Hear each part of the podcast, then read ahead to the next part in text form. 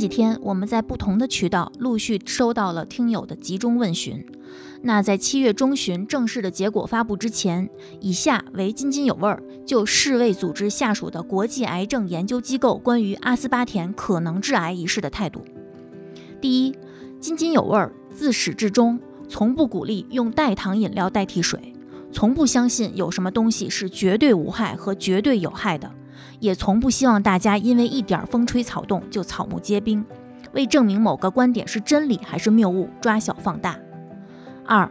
曾被质疑可能存在神经毒性和致癌风险的阿斯巴甜的安全性已经被研究探讨了三四十年了。世卫组织出过系统性研究报告，美国、欧盟也对其进行过多次评估。虽然在其是否安全以及安全到什么程度上从未平息过争议，但这不是坏事。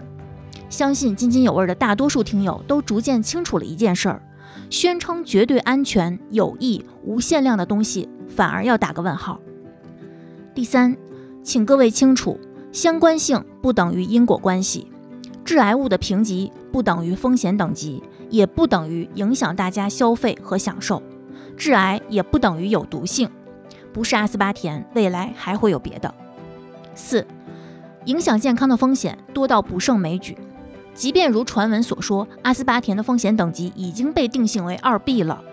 那往更高的级别看，很可能致癌的二 A 级。包括熬夜、昼夜颠倒、作息混乱、吃红肉、喝六十五度以上的液体、吃六十五度以上的热食。再看我们熟悉的一类致癌物：酒精、烟草、槟榔。那接下来我们要说什么？似乎不用多说了吧？第五，从健康角度出发，过量的有能量系数的添加糖未必就比偶一为之、建议限度内的人工甜味剂好到哪儿去。后者由于甜度极高。用量也是极低，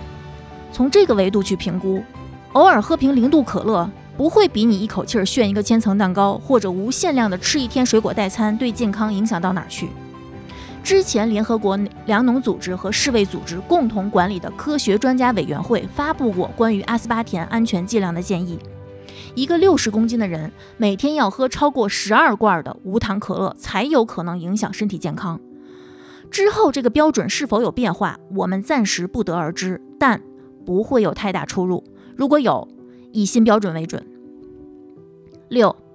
当一些非自然因素与不施加人为干预就可能会导致更严重后果摆在一起的时候，我们能做的不是争个面红耳赤，不是制造一场夹带私货的自媒体狂欢，也不是牵着不明真相的群众奔向下一个韭菜地。而是要两害相权取其轻。七，如果你从不喝饮料，请你保持这个习惯；